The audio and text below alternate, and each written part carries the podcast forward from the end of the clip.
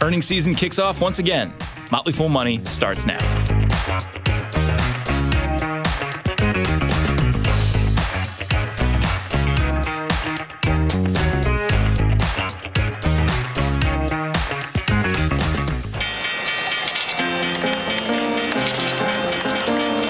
Everybody needs money. That's why they call it money. The best thing in life are free, but you can give them to the birds and bees. I need money. From Fool Global Headquarters, this is Motley Fool Money. It's the Motley Fool Money Radio Show. I'm Dylan Lewis. Joining me in studio, Motley Fool Senior Analysts Jason Moser and Matt Argersinger. Fellas, great to have you both here. Hello. And we've got a look at why some tech stocks are flying, the divide in banking, and of course, stocks on our radar. But we are kicking things off looking at earnings season. We had big banks report this week, officially kicking off earnings season. But before we get into some of the higher level results for these businesses, let's talk a little bit about expectations for this earnings season. It's been, I think, a bit of a tumultuous period and a little bit of a difficult period for businesses as they're planning things out and trying to forecast for the year. Jason, as you're seeing results come in from companies, what are you paying attention to this yeah, quarter? I, I think one thing to watch is, is margins. I mean, all the way from the top to the bottom, right? Gross down to net. We've seen a lot of companies going into this year focusing a lot on maximizing efficiencies, right? I mean, Facebook or Meta, rather, this was the year of efficiency.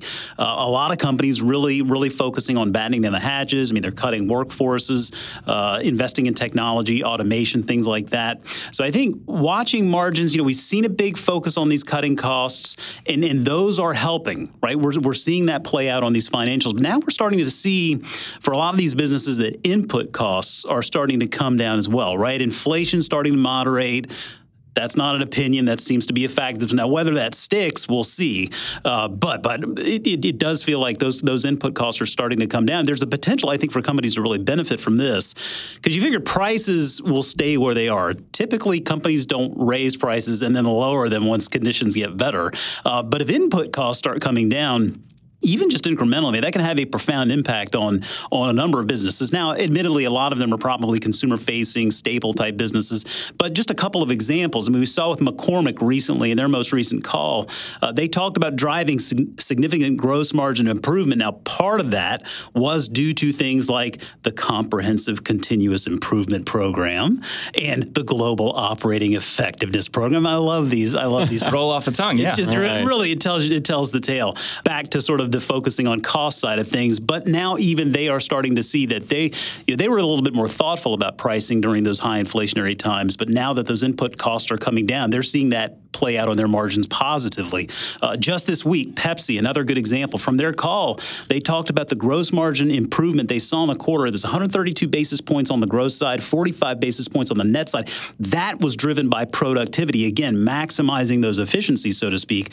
But they also noted that pricing was up exactly in line with commodity inflation. And so what that means is, as long as they keep on bumping those prices up as inflation goes up, they're not seen as trying to take advantage of the consumer, so to speak, right? And they're just kind of keeping up with inflation. But if those input costs start coming down, they're going to be able to maintain those prices. I feel like we should start to see that play out positively on these margin pictures for a lot of these companies in the back half of the year. Matt, what about you? What are you looking at as companies report? Mine, mine is very similar to J M O's in that I, I'm, I'm focused on inventories. A lot of the companies I like to look at are kind of small to mid-sized companies, industrial, materials, consumer discretionary. And a big worry for these companies has been a real hefty buildup in inventories uh, over the last few quarters, especially finished good inventories. So if, if you go back to two thousand twenty, two thousand twenty-one, we had these pretty big supply chain challenges, right? Inventories were stretched, uh, the, yet demand was still pretty high. So companies did their best to kind of bulk up their inventories in anticipation of demand uh, staying strong, head off any potential more, you know, new supply disruptions. And what that did is it just really bulked up their inventories. So if you look at companies that I follow, like the Toro Company, outdoor construction, landscaping equipment, their finished goods inventory was up almost forty percent year over year last quarter. Columbia Sportswear up thirty-four percent. Watsco, a distribution company, up sixteen percent. Oxford Industries, the Tommy Bahama company that I love, up about forty-five percent. Um, in a lot of cases, inventory growth has far outpaced sales. So that's usually a red flag. Now, larger companies have done a, a much better job. If you look at Amazon, Home Depot, Target, Walmart, Nike, these companies have a lot more channels. They're, you know, they're they're geographically diversified. Their inventories are actually flat or down. So I think if you're an investor like I am in smaller to mid-sized companies, that's where you want to look at, because you know what Jamie was worried about is margins. If inventories remain high in Q two, you're going to have discounting, consumer demand might slow, lower profit margins, lower earnings, and that's a big worry. Managing inventory is really hard. I don't think it gets enough credit. Not at all. No. I mean, it, it does seem simple in concept, but to make sure you have what your customers want when they want it all the time is just really, really hard to do. And we saw that when yeah, when supply chains break down, and that's why yeah. we've seen this big move to have more redundancy in that space, where it's not just about just-in-time manufacturing or just-in-time inventory anymore. It's just-in-case inventory that a lot of companies are focused on. Well, we got an early look this week at maybe what to expect for this earnings season. J P Morgan got the party started. The bank posted earnings of fourteen point five billion dollars, up sixty-seven percent from a year ago. Revenue up to forty-one billion dollars, good for thirty-four percent growth. I was a little surprised to see these strong results, Jason, and we also saw some cautiously optimistic commentary from the bank's leader, Jamie Dimon. I was very happily surprised as well. I mean, we saw all three banks beat on the top and the bottom lines. I mean, uh, there's got to be like a triple crown or like a triple Lindy for, for this, right? I mean, I don't know. We, we love Jamie Dimon. Maybe this is the triple Jamie. I don't know. But either way, it was good news, uh, particularly when you look back just to last quarter. I mean, the, the trend really last quarter, banks were taking a bit of a conservative approach. I think you know, recession talk was was a bit more front and center. Um, that seems to be sort of taken a little bit uh, of a back position this this quarter. I mean, on, on J P Morgan's call alone, the word recession was only mentioned four times. It wasn't something that was integral to to the information that was being given. It's like they're just preparing in case, uh, but, but they do feel like conditions, generally speaking, are, are still pretty acceptable. As, as far as the numbers go, I mean, for J P Morgan, net interest income of twenty-one point nine billion dollars. That was up forty-four percent from a year ago, or up thirty-eight percent if you exclude First Republic. So any which way you cut it, I mean, that was a very encouraging number. And it really... it played out the way we were hoping it would, right? We've been talking for a while now as the interest rate uh, starts to come up. That should play out in favor for these banks, right? They can realize a little bit more on that spread. That net interest income would come up, and, and, it, and it pro- it's proving to come up, which, which is obviously uh, working out for, for these banks. The, the reserves, I think, the provision for these credit losses are still something that they're worried about. We saw with J P Morgan, the provision for these credit losses grew twenty-seven percent from the previous quarter. Um, it, that I think if you exclude First Republic, it was a little bit of a, of, of a better picture, because they do have to sort of consider uh, what they brought in with that acquisition. But but all things considered, I mean, Jamie Dimon continues to see the U S economy as resilient, but I think he also acknowledged the fact that the consumer is becoming strapped. And we talked last week about the fact that uh, that, that excess savings that we've all accumulated over the last three years, or that many accumulated, is now gone. Um, and, and clearly there are going to be some more costs coming down the line here for consumers as student loans pick back up. So they are preparing for a rainy day. Uh, it just it, it feels like maybe uh, they're a little bit more optimistic than they were a quarter ago. You know, one of our colleagues on the investing team, uh, Yasser El-Shimi, he said this morning after going through J P Morgan's results, well, I guess the hurricane never came after all, which I mean, which, which I loved, because, you know, roughly a year ago, Jamie Dimon was saying, hey, watch out, there's a hurricane coming. He was partly right, though, Jamie Dimon, in the sense that it wasn't a hurricane, but it was a tornado mm-hmm. that kind of touched down, hit the regional banks, and I think swooped up a ton of deposits and assets and deposited it right into J P Morgan's balance sheet and other mega banks. So I, I was not surprised that how strong those results have been so far for the big banks like J P Morgan, Wells Fargo, because they really they really benefited from what happened in, in the spring. And and look at those net interest margins. I mean, we're still in a situation where uh, you know consumers of those banks are still getting you know basis points on their savings or their checking accounts. Yet J P Morgan and others are lending at you know much much higher interest rates now. And and so it's a perfect situation for them. I would worry about where what where what happens over the next few months. As comps get a little harder, interest rate levels stay high, you're still going to see a lot of rotation out of a lot of these assets that are that sit on the, the books of the, the banks. Yeah, so one of the things I want to ask you is I think we've been in an environment, Matt, where people have had to look back and say businesses were operating in an environment that did not last, and we've had to adjust our expectations accordingly. A lot of that in the high growth sectors and tech sectors. Should we have that same line of thinking here as we're looking at results from these banks? I think we should. I, I think we should, because as long as these interest rates stay high, A, the, like I said, the comps are going to get harder. You know, there's more avenues for that money to flow where it needs to flow and, and away from the banks. And plus, as as Jamo said, the, the the credit issue is going to rise. It might rise slowly, but there's a lot of real estate. There's commercial real estate on the books. There's troubled loans. Those take time to work off, but I think they're they're gonna, we're going to see some elevated charge-offs certainly in the, in the near future. I think something else to keep an eye on, because these are really just the first of many banks to report here in the next a couple of weeks. Um, you look at Wells Fargo, again, net interest income up twenty-nine percent from a year ago. Uh, you know, a, a couple of weeks back, Matt Franklin and I had a conversation on the show regarding uh, the competition for deposits with smaller banks. And, and that's going to be something to keep an eye on, is the regional banks, the community banks, how the interest rate policy is working for them. Because banking size matters. I think we've seen that, right? I mean, it just it just does. And they can do a lot more uh, w- with that scale. The competition for deposits on the smaller side, that, that means they're going to have to offer their consumers, their depositors, a little bit more, right? I, I would expect with the, the regionals and the communities, we're going to see not quite as, as, as rosy a picture, I think, in regard to that net interest income as we're seeing with the big banks. I think it'll still probably be good, but I, I do think it's going to be a little bit more of a, a competitive scenario for those smaller banks. Uh, so just something to keep in mind. All right, coming up on the show, the story behind a stock up four hundred percent in the past couple months. Stay right here. This is Motley Fool Money.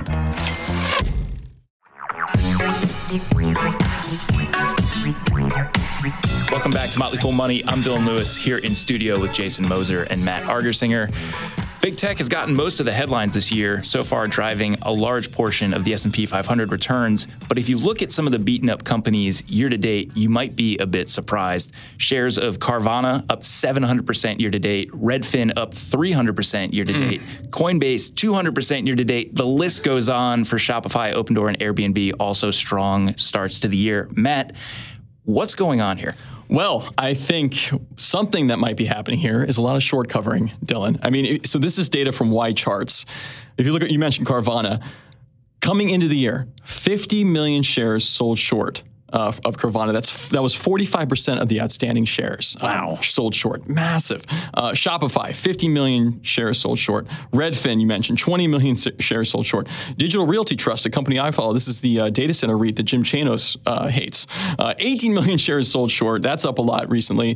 Airbnb, twenty-five million shares sold short. Opendoor, Opendoor, more than one hundred million shares sold short as of recently. Uh, and then Coinbase, forty million shares sold short. Look at the price of that lately that you mentioned. So these stocks have surged over the past few months. And I think the ultimate question to ask, if you're an investor in any of these, is has the fundamental picture actually improved for these companies? Or are these really just short-term technical bounces? The news wasn't as bad as feared. So, you know, the, the stocks rallied, rallied a little bit, and then it forced a lot of uh, short sellers to cover their shares. When they cover, of course, they're buying the stock. They have to. And that's caused a lot of these surges. So if it's the latter, I think you have to you have to be a little worried about the sustainability of these of these gains. Yeah, one of the things I wanted to talk about with this is you mentioned the fundamental look, and that's so important to the way that we look at businesses. Um, there are some names on here that are heavily followed in the Fool universe and, and are part of our premium world. Right. How do you factor something like this in to the thesis for a business that you're following or maybe own in your portfolio? Right. It's not something I tend to look at a lot, except I think if you are a believer in the fundamentals of these companies, and I think a lot of these companies have great fundamentals, and, and I think we have Among us, among us investors at the Fools, we have a lot of confidence in the long-term picture here. But so the short interest can be a little bit of a catalyst. Um, I, I've never looked at it and gotten worried. If I, if I believe in a company, if I have confidence, I'm never generally worried if the short interest tends to build up in it.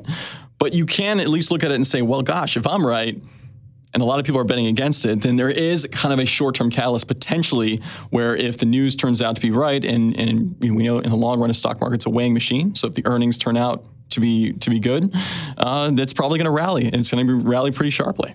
Jason, looking at these results, I, I think it's hard to know for sure, but I would guess that some of these short sellers have had a little bit of a rough time when they look at their portfolios. Uh, it's tough to uh, be in a position where you're short something that has gone up quite a bit in a short period of time.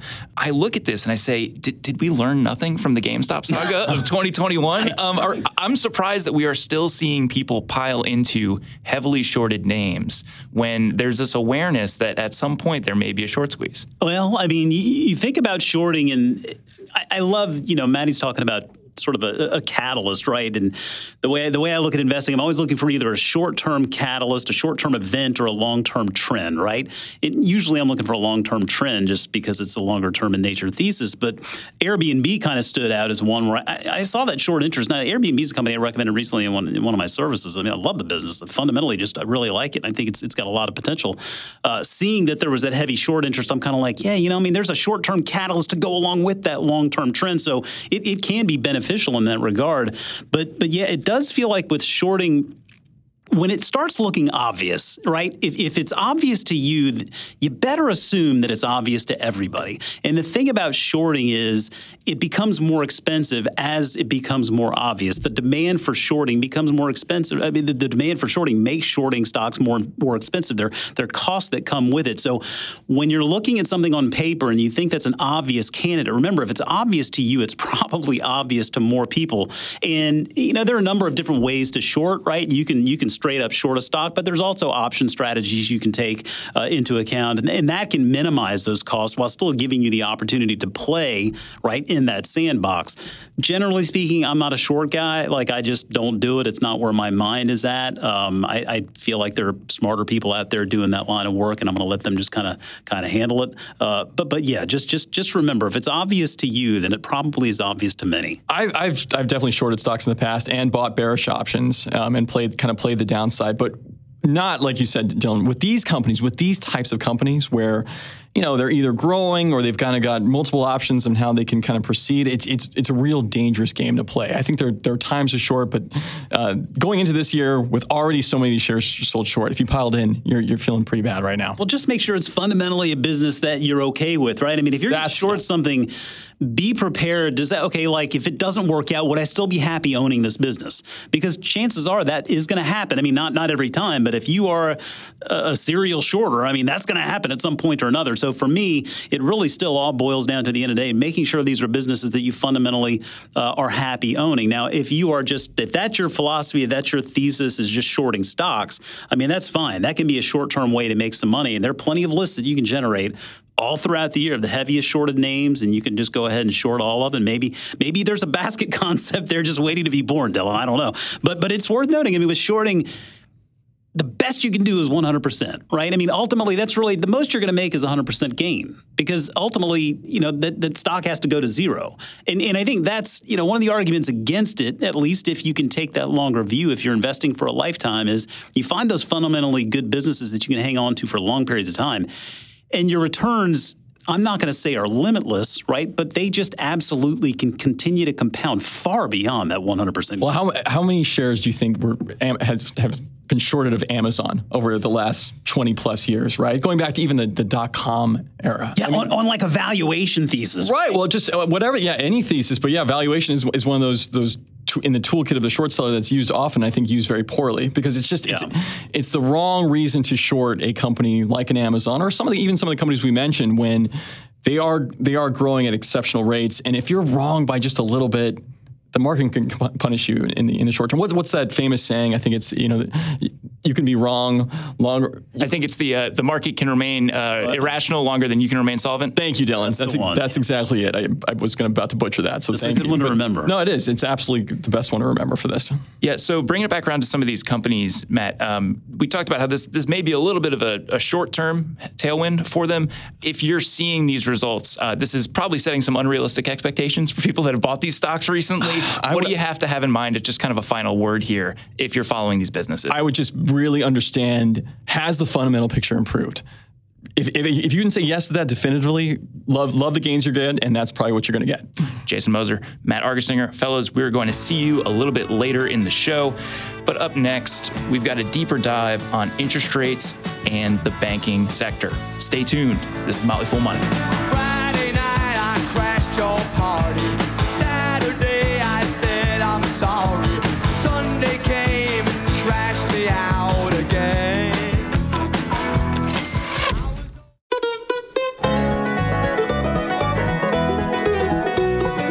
Welcome back to Motley Fool Money. I'm Dylan Lewis.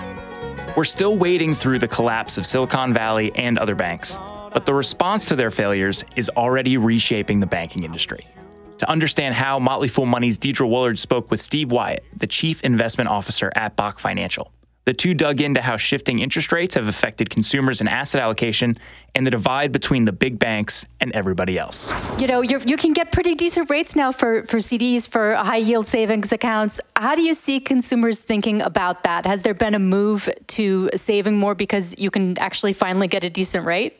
Yeah, you know, look, I started my career in the bond business in January of nineteen eighty-two. Interest rates were very high at that period of time. And for savers, that was a fabulous period to be a fixed income investor. The last fifteen years, candidly, the bond market has offered nothing. It's been returnless risk for the better part of fifteen years. So you're absolutely correct that for the first time in a long time, we're seeing interest rate policy Uh, kind of benefit savers at the expense of borrowers. We've been benefiting borrowers at the expense of savers for, for a very long time.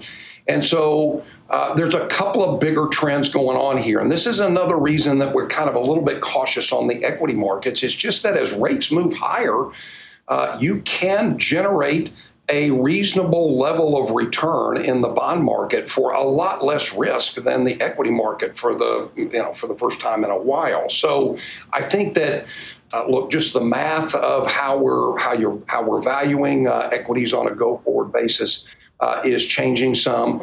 But for individuals that live on uh, interest income, this has been actually a pretty good spur to their personal income uh, where they were earning basically nothing and really being forced. That was the hard part as a as a portfolio manager or dealing with clients, is that those clients that, that really wanted to build an investment portfolio where they were getting cash flow and hesitant to sell, you know, didn't want to have to necessarily sell something to distribute corpus.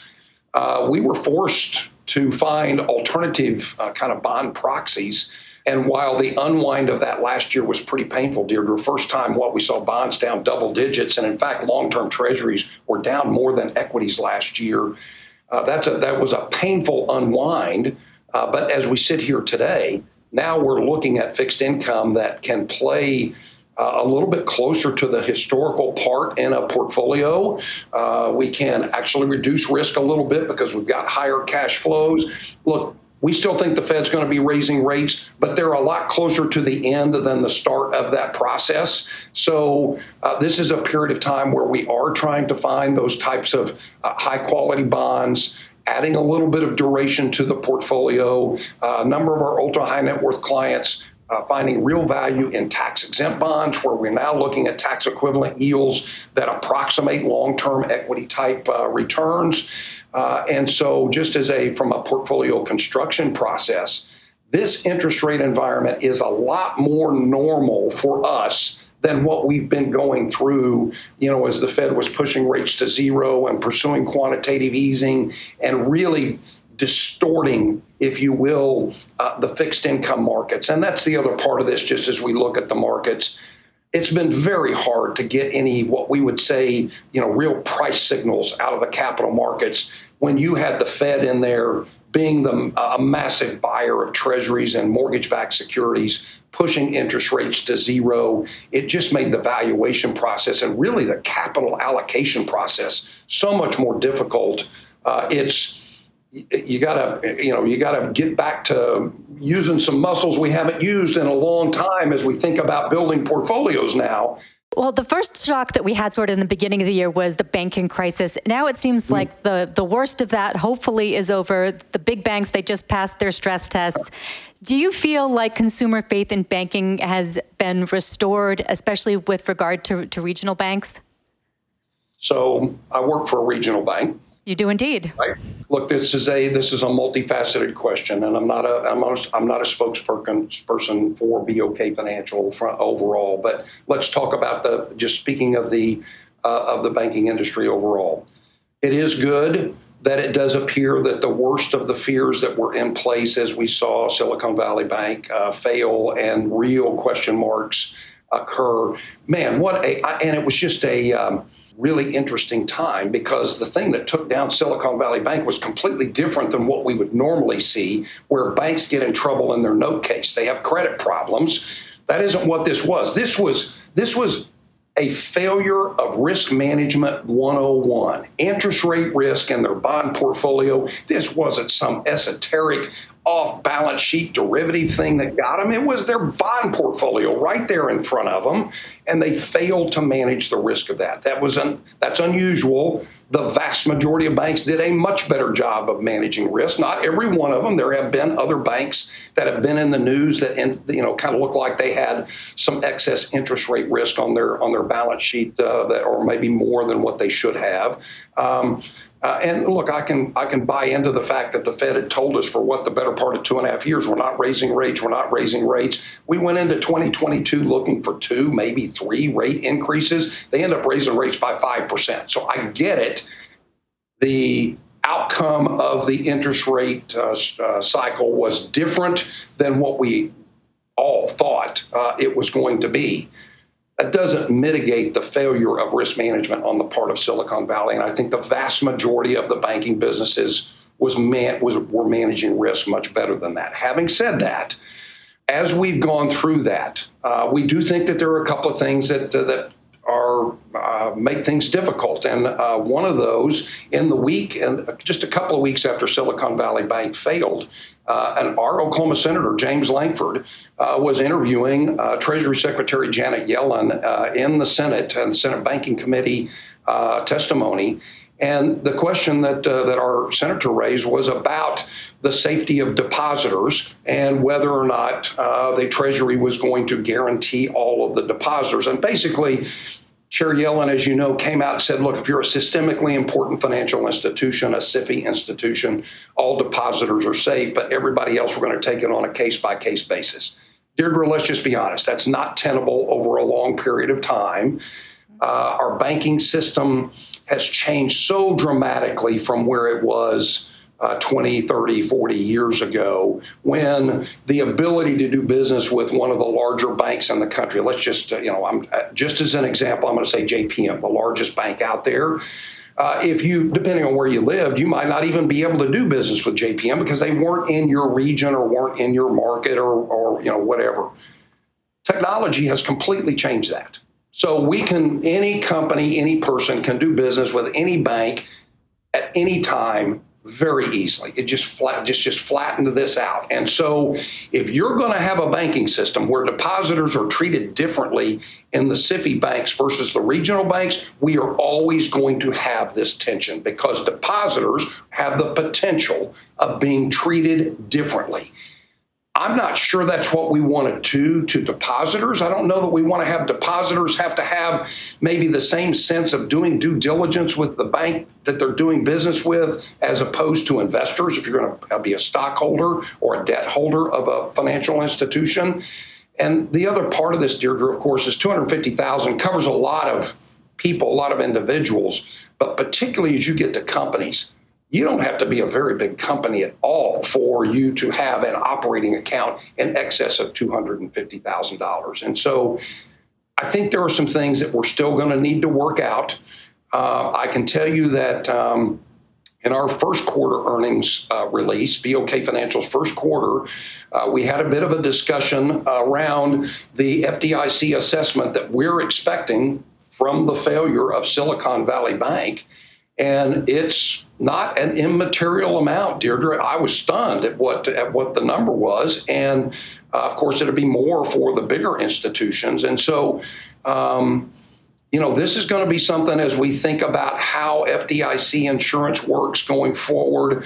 We don't want we don't want uh, to uh, put people in a position where they feel like they they have to move money out of the out of the regional banks. I would just tell you this, just look at the difference between what the bigger banks are paying on money versus the smaller regional banks, and the bigger banks are still paying one or two basis points on checking accounts because they just have deposits coming at them. People feel like that's where they have to be doing business, return of capital as opposed to return on capital. Uh, but if you look at the at the majority of the banking system, uh, you know, one of the things that's been kind of the The, a headwind for the, the performance of those stocks uh, has just been the, where our deposit beta was pretty low twelve months ago, Uh, we're having to pay a lot higher rates for deposits. And when I say we, I'm speaking broadly. I'm not speaking about just B O K Financial. Um, but the banking industry is paying a higher amount for deposits, and ultimately that's a bit of a margin problem for profitability. So it's a multifaceted issue, Deirdre.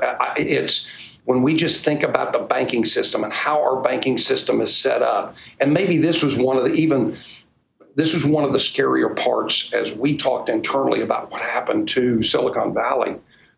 Our banking system is not set up for any financial institution to have fifty percent of their clients come and say, I want my money. That's, we're not set up that way. That's not the, that's not how. And so if there's that risk, and put this another way, and this is where I would just tell you, the regulatory authorities are not going to waste this opportunity to have additional regulation come at the financial institutions.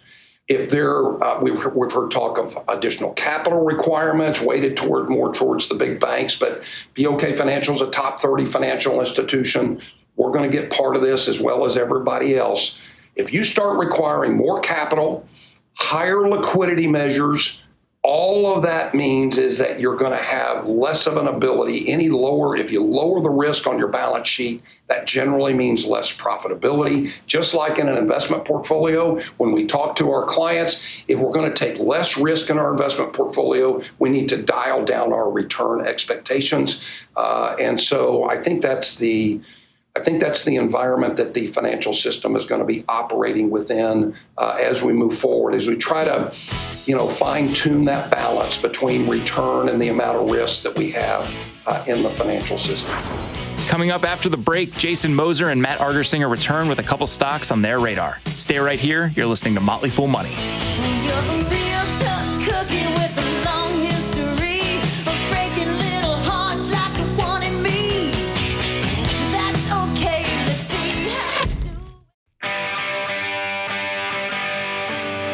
As always, people on the program may have interests in the stocks they talk about, and the Motley Fool may have formal recommendations for or against, so don't buy or sell stocks based solely on what you hear. I'm Dylan Lewis, joined again by Jason Moser and Matt Argersinger. We've got stocks on our radar this week, but first, two stories in food. If you're craving Domino's, you've got a new way to get it. The pizza chain is partnering with Uber Eats and Postmate apps in four pilot markets with the hope of rolling ordering in those apps across the country by the end of the year. Matt, another innovation for Domino's? Yeah, to- totally. And a win-win. Uh, I can't speak for the pizza necessarily, but I, I mean, what I love about this deal for Domino's is that you're essentially expanding the marketing and distribution for your pizza, but you're not really changing the operations or experience. I mean, it, you know, it, you're going to still have uniform Domino's delivery uh, deliverers delivering the pizza. Deliverers? Is that is that a? I don't, anyway, uh, so that that won't change, and yet.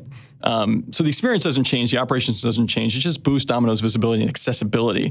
Um, so I can understand why the stock got a nice, uh, got a nice pop this week. Delivery associates. Delivery associates. Delivery, that's what I was going for. Sorry. Yeah. yeah you respect the title. Thanks, J M O. Uh, it seems like Domino's is just happy with you ordering the pizza no matter how you get it. That seems to be the M. one hundred percent. Jason, um, we've also got some innovation over in avocados. Uh, Chipotle is testing out a guacamole making robot, the Autocado, which can prepare avocados for guacking, hopefully reducing the amount of time to make guac. What do you make of this? Well, this is near and dear to my heart, Dylan. I mean, for so many reasons. I mean, I love guacamole. I think Chipotle's guacamole is second to none. I've even got three guacamole trees outside on my deck at my house. I mean, like, this is, I'm, I'm an avocado guy. I, I like that they're guacamole trees and not avocado trees. You're like, no, no, no. I've already factored no, in I've the fact fa- that they are going into guacamole. And wait, yeah, wait by the way, it's avocado associates. got, a, got a key lime tree sitting right next to them. I mean, I'm just, it's already done, right? Chipotle is just a wonderful restaurant for so many reasons. I mean, it, I love their innovation. I mean, Chippy, right? The machine that makes the chips. This is just another opportunity for them to try to maximize efficiencies, as, as we were talking about earlier in the show. It does matter, right? I mean, Chipotle's guacamole is is in high demand. People pay for it. I mean, it's pretty fascinating to see. I mean, this this dates back a little bit, but I mean, according to the restaurant, they that customers order nearly fifty million pounds of guacamole per year from Chipotle, and more than four hundred fifty thousand avocados are used daily. Now, if you've ever peeled and pitted an avocado to make guacamole. I mean, that's that's not it. it, it it's some work. Yeah, right? It takes some time. So so if they're if they're finding ways to to help cut down that time and get a little bit more of a uniform nature there, uh, and, and give those workers an opportunity to serve their customers better, well, I'm all for it. It's A I. It's avocado intelligence. Oh, oh, okay. Wow! Was, How did they miss that opportunity, man? Oh, wow! Uh, hey, see, see. To your point, Jason, uh, I read that it takes roughly fifty minutes for Chipotle to currently make batches of guacamole. This is something that will hopefully bring that time down, probably also a little bit of a response to what we're seeing in the labor market for them. I would imagine so, and I will just throw in there I can make my guacamole much quicker. Oh, oh shots fired. Granted, it's not in the same quantity, and I'm sure that probably has something to do with it. All right, let's get over to stocks on our radar. Our man behind the glass, Dan Boyd, is going to hit you with a question. Matt, you're up first. What are you looking at this week? I am looking at Franklin Electric. F E L E is the ticker. It's a newly crowned, or I should say knighted, dividend knight. So this is these are companies that have grown their dividend at a compound annual rate of at least ten percent over the last ten years and beaten the market's total return. So I love these companies. Um, there's a lot I like about Franklin Electric. It's it's kind of a leading manufacturer of water and fuel pumping systems. It's actually the largest maker of submersible electric motors, which are really important, I've learned, you know, for kind of large-scale irrigation projects. You have a C E O who's been with the company since nineteen eighty-eight. Great first quarter, record revenue, operating profits up thirty-two percent. Here's what I love the most. They raised their dividend fifteen percent in February. That was the thirty-first consecutive annual increase. And, but their payout ratio, uh, or the percentage of, of their earnings that go towards paying the dividend, just twenty-one percent right now. So lots of room to keep growing that dividend. Man, I love it when you bring a stock that I've never heard of, Matt. That's awesome. Uh, Dan, I don't know if you're familiar with this one. Curious, do you have a question or a comment on this? Two things. One, Matt, I'm kind of mad at you about your avocado intelligence comment, and okay. I just want to remind all the listeners that joke. this is this is just absolutely unacceptable content. And two, are you Ron Gross? This is one hundred percent a Ron Gross value stock right here. I know you've accused me of this before, and I'll just say I learned from the best, Dan. I learned from the best. Accused? I mean, that really sounded like a compliment. I, yeah. Well, next thing you know, Maddie's uh, firing on all cylinders. I you mean, can't like, give Ron Gross that much credit, guys. All right. I don't know. Hopefully Ron's not listening. It does sound an awful lot like a Ron Gross stock, but that's a good thing. I mean, look, you guys focus on a lot of the same stuff. Totally makes sense.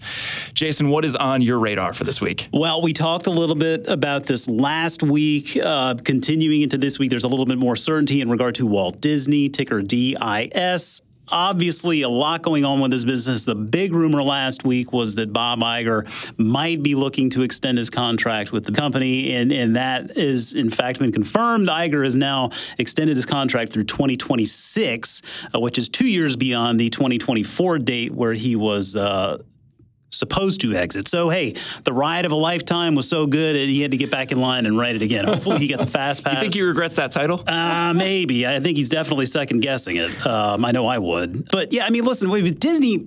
Stock has had a brutal twelve months, a brutal year to date. We can make fun of Iger re-upping here.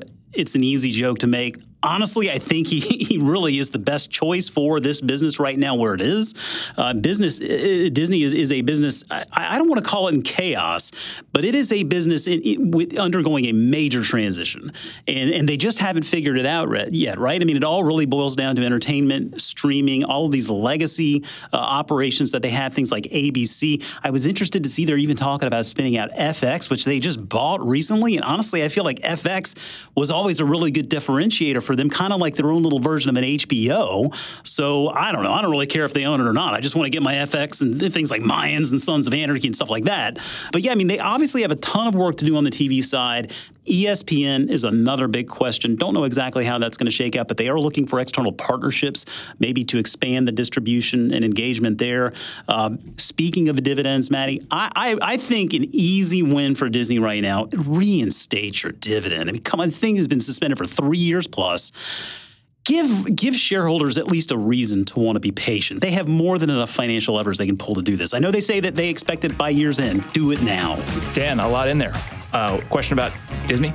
We've got a writer's strike, an actor's strike, and an egomaniac in the C E O position. I don't know if Disney's time is right now, boys. Is that all to say that you're putting Matt's selection on your radar? Yeah, we're going Franklin. All right. Jason Moser, Matt Argersinger, thanks for being here. That is going to do it for this week's Motley Fool Money radio show. The show is mixed by Dan Boyd. I'm Dylan Lewis. Thanks for listening. We'll see you next time.